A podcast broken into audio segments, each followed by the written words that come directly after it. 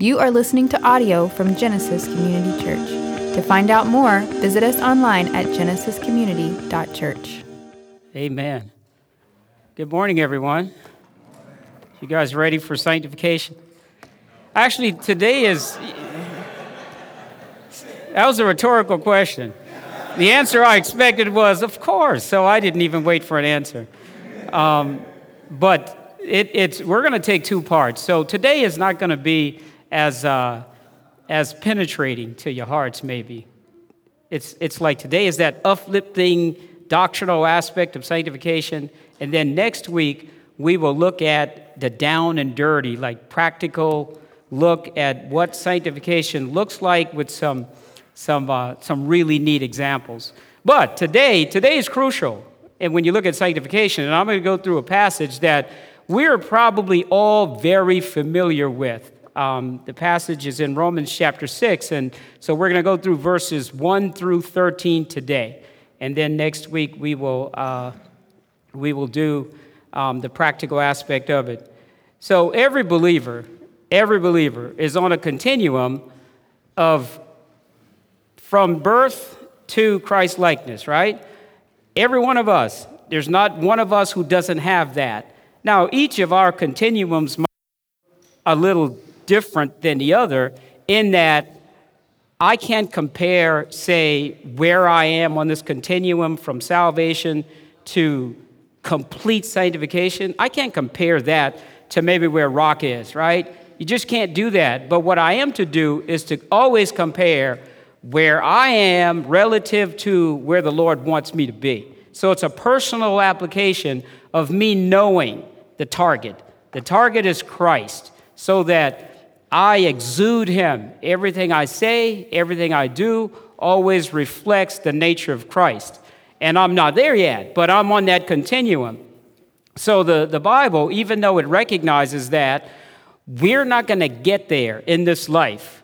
Either death comes first or the Lord comes first, is, is when the complete sanctification ends. But the, the Lord expects that we are perfecting holiness. Paul says it this way in 2 Corinthians 7 1. He says, Therefore, having these promises, beloved, let us cleanse ourselves from all defilement of flesh and spirit, perfecting holiness out of reverence for God. Perfecting holiness out of reverence for God. So, sanctification, holiness, sacred, consecration, all come from the same word. The now is hagi, hagiosmos, and then hagiadzo is the verb, and it literally means to set apart.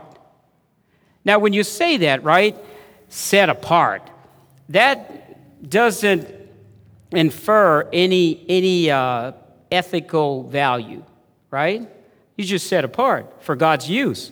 Well, when we talk about sanctification and how are we going to see today, we're going to look at the fact that sanctification has an ethical aspect to it and a non ethical. The non ethical aspect you see through the scriptures. There's just no intrinsic value except set apart, set apart for God's use. So the non ethical aspect of sanctification is that you simply belong to the Lord. It simply is His. Like in the Old Testament, um, what was said about the ground Moses stood? The ground was? Well, the ground has no value. The ground is not good or bad. What made it holy is because it belonged to the Lord. And that's what made it holy. Aaron's, the high priest, the garments, even the inner rooms in the temple were considered holy because it all belonged to the Lord. So there's that aspect of sanctification. And then, of course, there's the aspect of sanctification that is progressive, and, and that takes on a very, very high ethical uh, inference. You, you, are, you are looking at people living in such a way that they exude virtue. Well, that's the sanctification that we're going to look at today. We're going to look at that, not that on the one hand, we're sacred in that we belong to the Lord, we've been set apart for God's use. And then on the other hand, God is sanctifying us, making us to look like Jesus. The scripture presents both. We are sanctified and we're being sanctified. For instance, the scripture says, You're not your own, you were bought at a price, therefore honor God with your body. You're not your own, you were bought at a price, which means you belong to God. You and I belong to God, so we are to honor God um, with our bodies. That belong God is the sense of holy, set apart, sacred, being there for God's use. Now, I want to show you a couple of verses where we're going to look at this sanctification as having already occurred completely, so that we're not confused when the Bible talks about having been sanctified and then currently being sanctified. So, I want to show you where the Bible says that you are complete, sanctified. You completely belong to the Lord. You are holy in that sense, completely. 1 Corinthians uh, verse chapter 1, verse 2.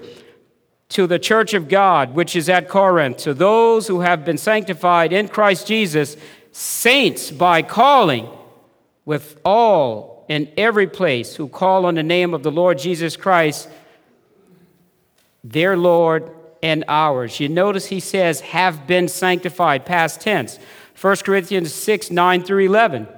Or do you not know that the unrighteous will not inherit the kingdom of God? Do you not do not be deceived, neither fornicators, nor idolaters, nor adulterers, nor effeminate, nor homosexuals, nor thieves, nor the covetous, nor drunkards, nor revilers, nor swindlers will inherit the kingdom of God. And watch this. Such were some of you, past tense. And he's talking to a pretty rugged church, the church at Corinth. They had a lot of stuff going on. And they still had a lot of stuff going on even after salvation. And we'll get to that, that progressive sanctification. But it does not take away the fact that they belong to God. They were completely sanctified. Such were some of you. But you were washed. You were sanctified. You were justified in the name of the Lord Jesus Christ and in the Spirit of our God. So, the first aspect of sanctification is it's a done deal you permanently belong to the Lord. There's nothing that you have to do. remain in that situation. It is a permanent fixture. You will go to heaven. And that ought to be a great encouragement, right? That's why it's so, so dangerous to our faith when people are, are being taught that they could lose their salvation. I mean, where's the anchor for the soul if you think that? Especially when you start going through stuff, right? You start going through stuff and you don't, you're not confident that you belong to Him. That could cause um, some real distress. So, the second aspect of sanctification we're going to look at starting today, and that has to do with that continuum salvation, and then the Lord immediately, immediately after salvation, He starts to shape us into the image of Christ so that at the end of the road, we look like Christ. As we're traveling, we're increasingly, progressively beginning to look more like Christ in terms of his, his wonderful, virtuous uh, characters.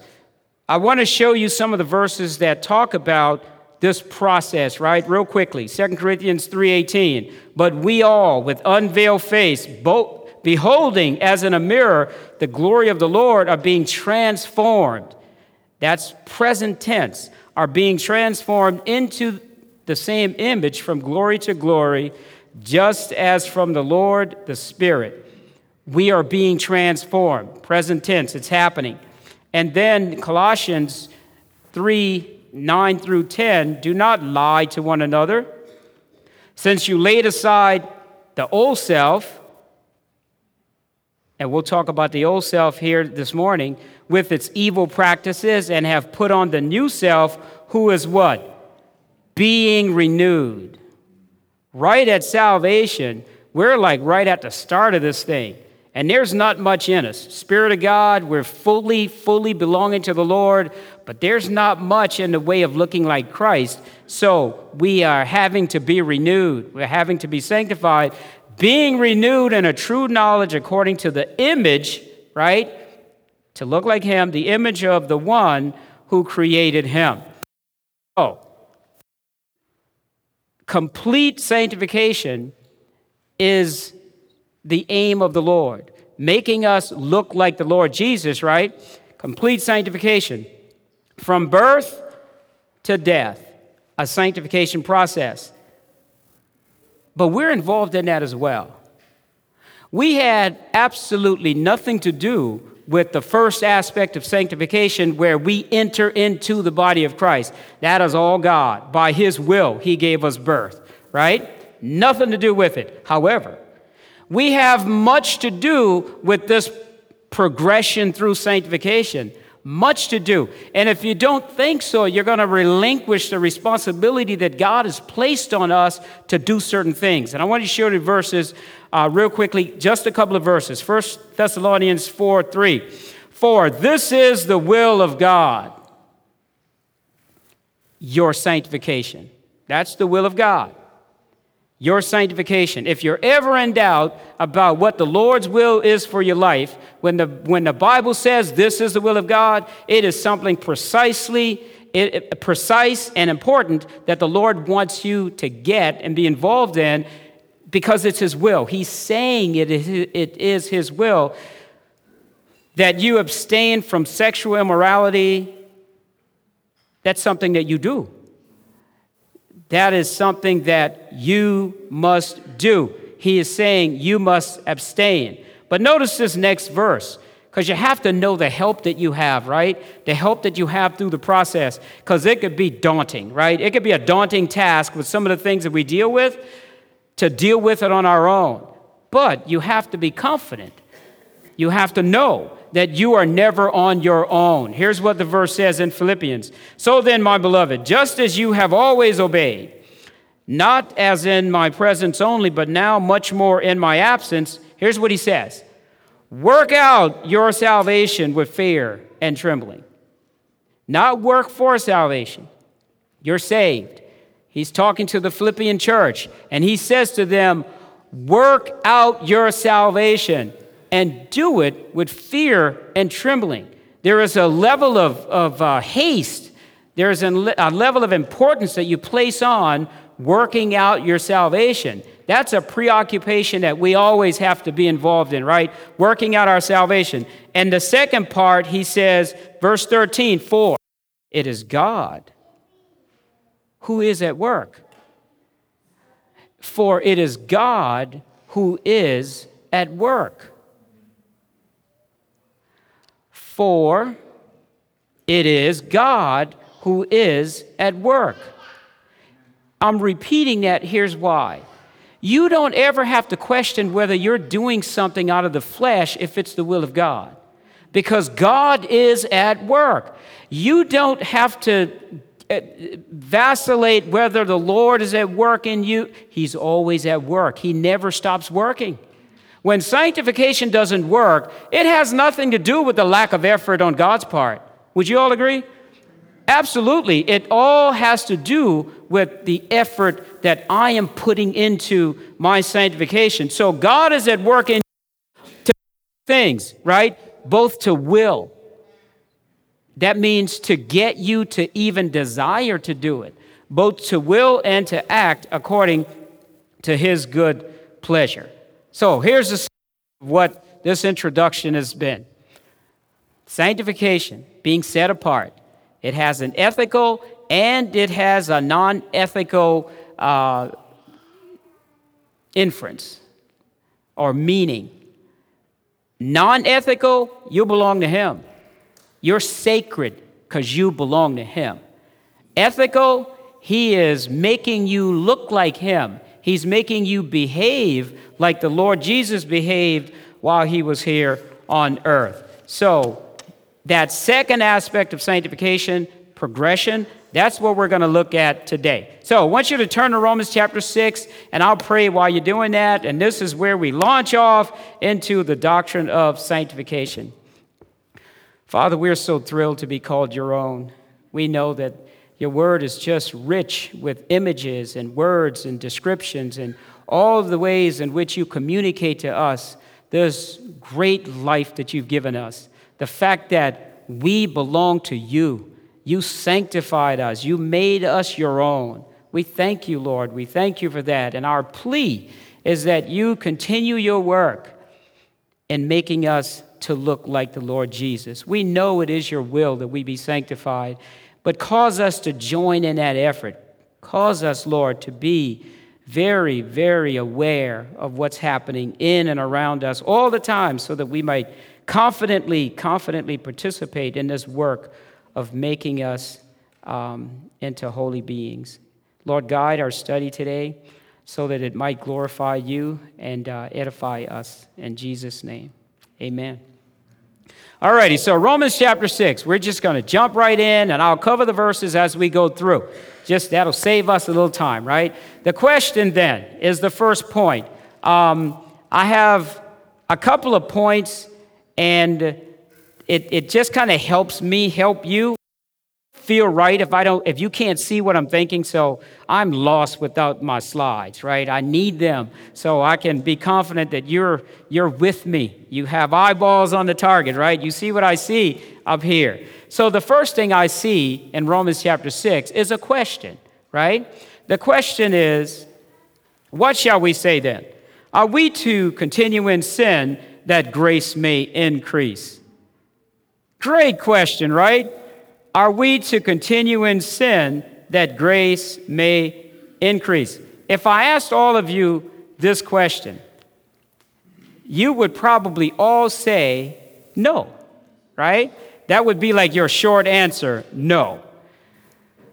But then if I asked you why, then you're going to give me a list of probably bona fide reasons why, right? Why you shouldn't you would probably say things like, But you're a Christian. You can't live that way. Um, the Lord is going to discipline you if you live that way. Don't you love the Lord? How can you treat him that way? But that's not what Paul's dealing with. Paul is not dealing with should you. He's dealing with the impossibility of you living in sin any longer. So it's not a matter of should, it's a matter of cannot. So he says no. And he's going to give you the reasons why it is impossible, why you absolutely cannot. Now, it always helps to define certain words. He says, Shall, shall we continue in sin? Some versions say uh, continue sinning, right? So the word is epimeno. Interesting way to look at it is he's talking about abiding. He's not talking about committing sins here and there. He's talking about living in the realm of sin. Living in the realm of sin. The word epimeno means to abide, right? To remain, to habitually be involved. Um, Paul uses this word in Philippians 1 23 and 24 when he talks about himself. He says, But I'm hard pressed from both directions, having the desire and be with Christ, for that is very much better. Yet, he says, to remain. That's the word. To remain on in the flesh is more necessary for your sake. Paul is saying to live, to continue to live in the body and the flesh is better for your sake. So when Paul asks the question, are we to continue in sin so that grace may increase? He's talking about a condition where that marks who you are. You remain, you abide, you're always in that situation. So the question comes after chapter 5, where in chapter 5, Paul talks about where sin increased, grace increased all the more. He says 520, the law came in so that the transgression would increase, but where sin increased, grace abounded all the more. You know, last week, and even throughout Genesis, the teaching, um, we've been hearing about the bountiful grace of God, right? Noah found grace in the eyes of God. The grace of God streams throughout the scriptures. So the Apostle Paul, he is just laying down doctrines in Romans, and he gets to chapter 5 and he's dealing with sin, and he talks about where there's a little sin there is a whole lot of grace, right? And so the thought then is if God saves us and He does it all by Himself, and He keeps us saved, and He does it all by Himself, then the thought would be if that's salvation and I, don't, I can't lose it and I don't have to do anything to maintain it, why not sin? Right? I mean, even as a Christian, and y'all, I don't think this way, this is just an example, but even as a Christian, I kind of think that, you know, if, if, if you're going to give me salvation and I don't, knowing the, the tendencies of the human nature, why wouldn't you sin? Right? So Paul is dealing with that because there are people who taught, and they accused Paul of that, in fact, that the gr- grace is such that, you know, it's license to sin. There's a guy, I want to talk to you guys about a guy. His name is uh, Grigory Novik. Anybody ever heard of Grigory Novik? He's a Russian guy. And how about Rasputin?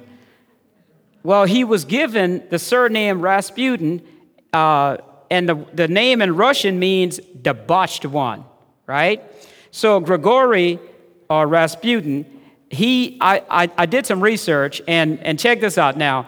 I watched a documentary, and this, this will tell you what this guy is all about. The documentary was titled The Most Evil Men and Women in History, and he's, he's uh, showcased in episode 11.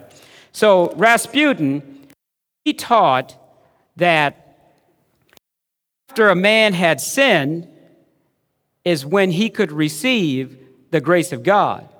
And so he taught people to sin, but not just be ordinary sinners, but to be extraordinary sinners. And as, as extraordinary sinners, you're going to get an extraordinary amount of grace from God. He taught that. In fact, the guy even became um, a part of, he entered into the, the, the political system because he allegedly healed Nicholas II's son, um, which, of course, we know how that goes. But, but, but he rose to political ranks, and then he was finally, finally killed. But the guy was debauched. I mean, that name is very befitting, befitting of him, debauched. He obviously reading this verse is thinking where sin abound, grace abound all the more. So let's just sin all the more and there's more grace. And there are people who embrace that on the one end because it's beneficial to them. It gives them, gives them license to sin, right? But on the other side, you have people like the Pharisaic uh, Jews, you had those ones who thought, you can't teach that because we don't want people sinning. And if you taught that, uh, people would go into what they call antinomianism or lawlessness. So you can't, that can't possibly be the way of God. And you got to understand, when you're leaving Judaism, Christianity, and the whole legal system that the Lord imposed on the Jews, this is quite a thing to be told that it's free. It's free grace, is how you're saved. So the first deal is the question. Here's the answer Paul's reaction. Verse 2 May it never be. How shall we who died to sin still live in it? May it never be. Banished the thought. King James says, God forbid. By no means. What they're trying to do is the phrase is me genomai, right? Me means not, genomai means cause to come into existence. So may it never come into existence. In other words, in the Greek culture, this word in Koine Greek was the strongest way to say no. The absolute strongest way to say no. When you said no, you knew at that point it was no.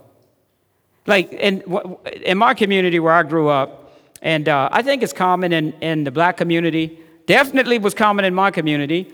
So somebody walks up and says, Roosevelt, do you have any money? No, I don't have any money.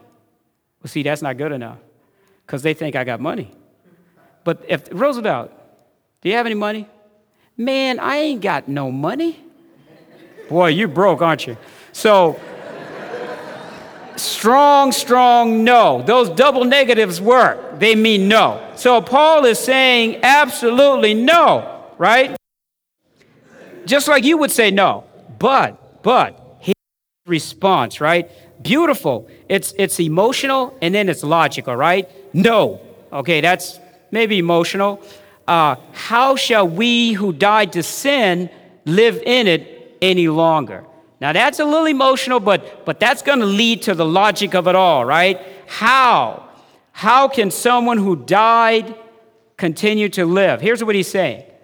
If you die to the world and you're buried, you can't live in the world tomorrow, right? If you died today, you can't live in the world tomorrow, unless you believe in voodooism or something like that.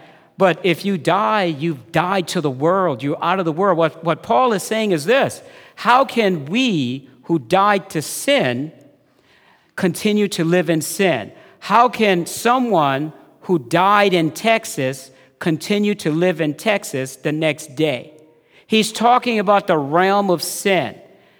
And that's why I said earlier the reason is not shouldn't, the reason is you cannot. It is absolutely impossible for a Christian to continue in sin because he died to sin. Absolutely impossible. You cannot go back to that state that you were in prior to your salvation. You cannot. Now, listen, you could have been in that state and be a very moral person. Aside from salvation, you look moral, you're still dead in sin, right? That's what we're talking about. Or you could have been debauched like Rasputin. You're still living in sin. But after salvation, it's a whole nother change. You are a different person in a different realm. And you have to get that, right? So, Paul logically take us through what all of that looks like. So, like, it might not be but I guarantee you by the time we get through the verse 13, it'll, you'll see it. It'll be very, very clear. So that leads to the explanation. He's going to lay it out. It's an, an incredible explanation. Verse 3 begins it. Or do you not know that all of us who have been baptized into Christ Jesus have been baptized into his death? All of us, all, me, you, the Apostle Paul, all Christians, all of us, he says, who have been baptized into Christ Jesus have been baptized into his death. And Paul's not referring to water baptism.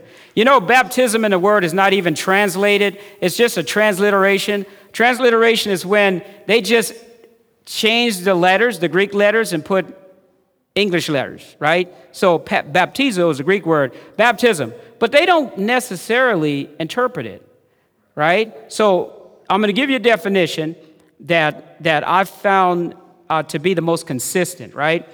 Baptism is the placing of a person into a new environment or into union with something else to be identified with, to be united with. So when we say baptized into Christ, we're being identified with his death. Nothing to do with water baptism here. Let me give you an example. And this good example because we know it's not water baptism, but I think it helps us to get the point. In 1 Corinthians chapter 10, Paul writes, For do you not know, for do you not want, I'm sorry, for I do not want you to be unaware, brethren, that our fathers were all under the cloud and all passed through the sea, and all were what? Baptized into Moses in the cloud and in the sea. So these verses are essentially describing the relationship between Moses and all the people. The people are identified with Moses. So much so that as God dealt with Moses, he dealt with the people as well. The people identified with Moses as their head, headship. And everything that Moses stood for, the people stood for. That's that connection. So the Apostle Paul He's talking about us being baptized into Christ, being identified uh, with Christ. So I'm going to give you a few examples just so we, we fully get that he's not talking about water baptism. He's talking about what took place when we were saved. What happened? What all happened? Here we go. So Galatians 3:27 For all of you who were baptized into Christ Jesus have clothed yourselves with Christ. You've put on Christ. 1 Corinthians 12, 13. For by one Spirit we're all baptized into one body, whether Jews or Greek, whether slaves or free, and we're all made to drink of the one Spirit. Excellent verse. Colossians 2, 1, 11 through 13. And in him, in Christ, you were also circumcised, and we know this circumcision is spiritual. It's not physical. We were also circumcised with a circumcision without hands in the removal of the body of the flesh by the circumcision of Christ, having been, watch this, buried with him in baptism, in which you were also raised up with him through faith in the working of God who raised him from the dead.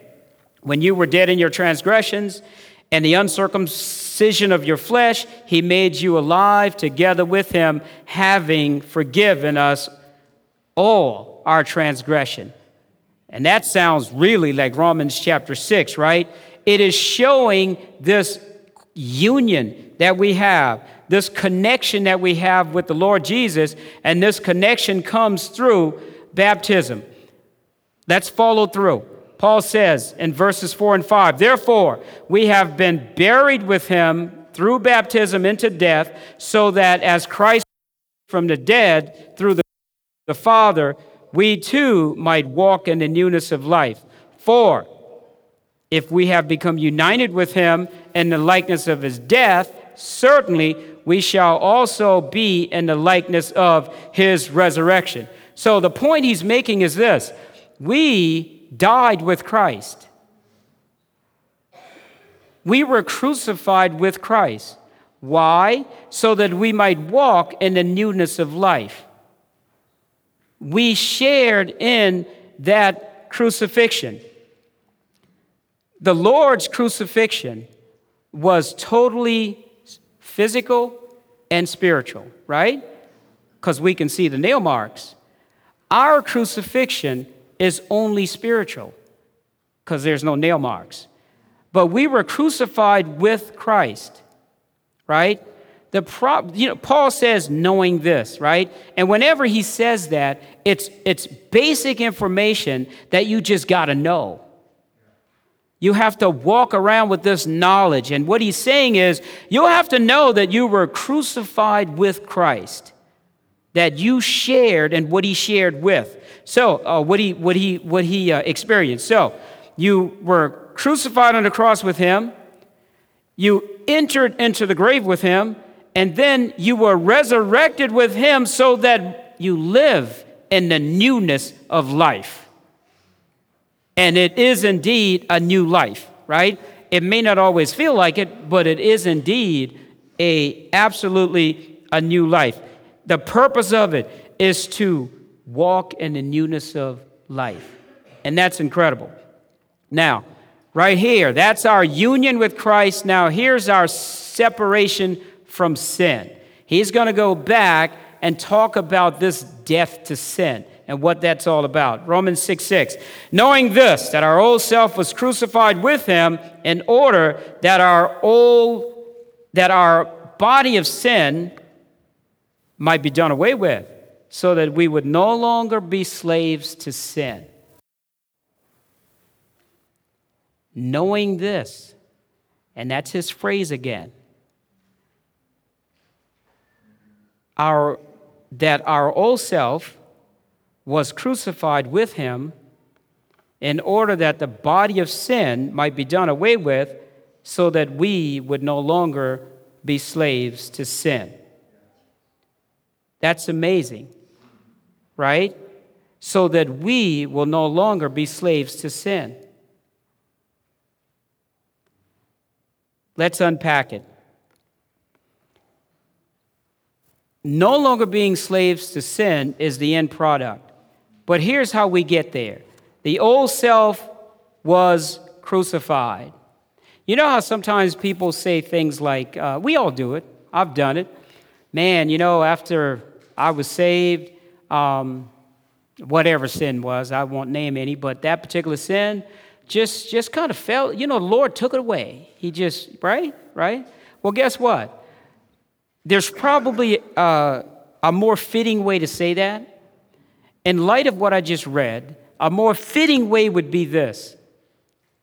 So, the things that occurred prior to salvation, because God killed that person, it eventually went away as he was as he sanctifying me. It was completely killed, and it could have been gone that day, but there is a maturing process, and it eventually went away. So you got it. It's not that, you know, he just pulls it away. No, he killed you. He killed the old person so that that, that enslavement might be broken. So we died. And, and here's now, in the middle of the verse, in order that the body of sin might be done away with. Right? We died so that the body of sin might be done away with. Done away with. King James Bible says destroyed. NIV says rendered. What is that done away with? The body of sin might be done away with. Now, you do know from the verse, you can see it, that whatever done away with means, it means we're now free from sin, right? Because that's the end product. We're now free from sin. So, done away with is the word katargeo. Katargeo does not mean to obliterate, right? It doesn't mean to extinguish. It means essentially to render helpless, to make idle, to nullify. In fact, I think I have a, a couple of verses yeah, here we go. Romans 3 3. I, uh, you should see the King James Version and NIV, and this will give you a good sense of what katargeo means. What then, if some did not believe, their unbelief will not nullify. That's katargeo, nullify the faithfulness of God. Nullify means to, to, to make of no effect.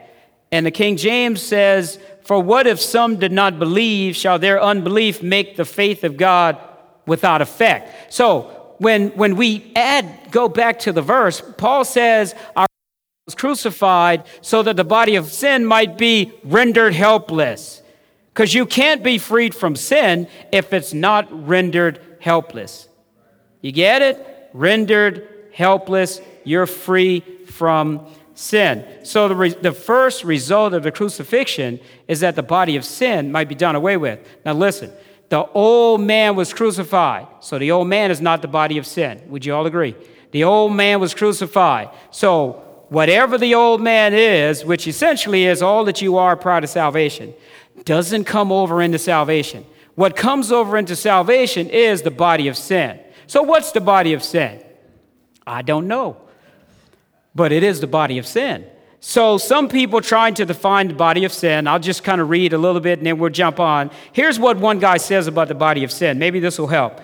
Perhaps the most satisfactory view is that of those who understand the phrase as figurative, sin is personified. It is something that has life, is obeyed, that can be put to death. It is represented as a body or, or, or organism as having its members. Compare Colossians 3 5, and then in Colossians 2 11, the apostle speaks of putting off the body of the sins of the flesh, by which he means the totality of our corrupt nature. So here, the body of sin is considered as a body which can be crucified. Now, however you define the body of sin, and I can't re it, it it's this entity that is with us, right? But it's been rendered helpless. However you define it, it doesn't sway the meaning of the text. Because the important thing in the text is this you have to believe that you have been set freed from sin. That's the first step in sanctification. Sanctification doesn't work on our behalf if we are thinking that somehow we are enslaved to sin and we can't handle it. It may become overwhelming, to be sure, but according to the Word of God, we can't, over, we can't handle it. Here's an image, imagery, an illustration I often use. Let's say somebody points a gun at me and, you know, they're going to shoot me. So sin, pointed gun, ready to shoot me, but the gun is unloaded. If I know the gun is unloaded, would that affect how I deal with that situation? We have to know that the gun is unloaded. I tell you what, it's a huge challenge to live a life apart from sin, but it's nearly impossible if you don't realize that the power of sin has been broken. And that's the purpose of the death and burial and resurrection and the newness of life that Paul tells us that we have. It's been rendered helpless. Salvation is way more than a pronouncement of not guilty, God declaring us righteous. Salvation is God killing us and making us new people. So when we, when we ask people, Have you been born again? That's a real good question, isn't it? But do you ever think about what it means to be born again? It means that you went through a death, a burial, and the born again part is the resurrection, and then you're able to live in the newness of life. In the old life, the, a, a regenerate person is enslaved to sin. The Lord Jesus said, Anyone who sins is enslaved to sin. It doesn't matter how good the life looks or how crooked or uh, evil the life looks, it is still a life enslaved to sin. Why? Because nothing is done to the glory of God. When you're saved, now the scripture says you become enslaved to righteousness, and everything is done to the glory of God. And you're enslaved to righteousness, you and I, that anything that's not done to the glory of God, the Lord presses our hearts with it, right? He just presses so that we might get to that place where we're seeking to glorify Him. Now, our connection, let's move on. Verses 8 through 11. So we're, we've been killed so that we might have newness of life, freedom from sin. Notice what he further says. Now, if we have died with Christ, we believe that we shall also live with him. Just straight truth. Knowing, here's that word again, knowing that Christ, having been raised from the dead, is never to die again. Fact. Death no longer is mastery over him. Fact. For the death that he died, he died to sin once for all. Fact. But the life he lives, he lives to God. Fact. Even so, consider or reckon yourselves dead to sin but alive to God in Christ Jesus. Fact. But guess what's interesting about this fact? It doesn't become real unless we appropriate it, like reckon, like count it, count it your own. You have to make it, you have to live it.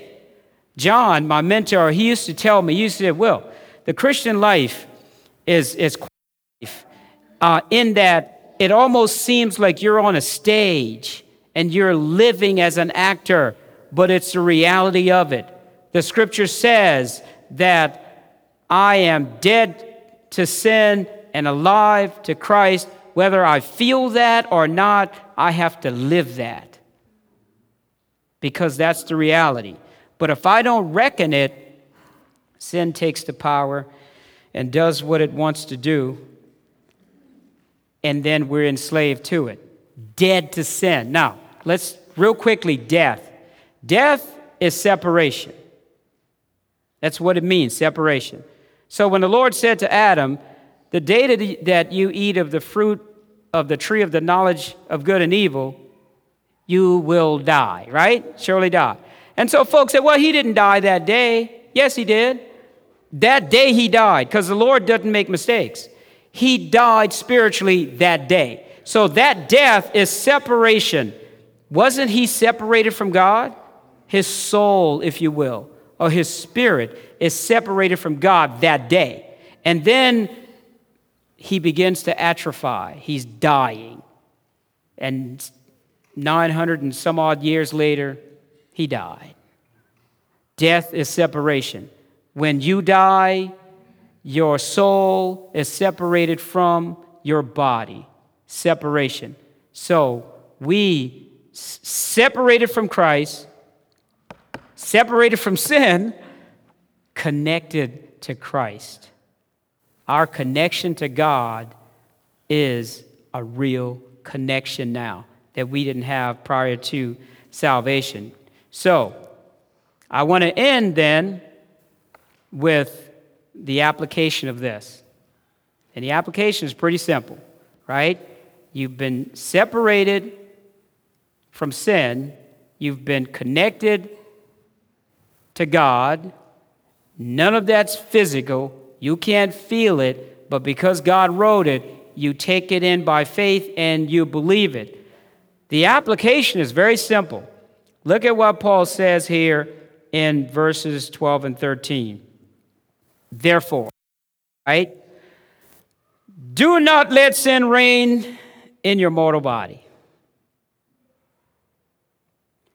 Therefore, do not let sin reign in your mortal body.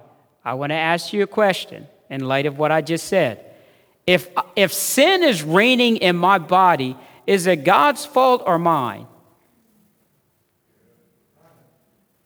It's mine, not, not yours, it's mine. Yeah. Thanks, Russ. We have to think that way, right?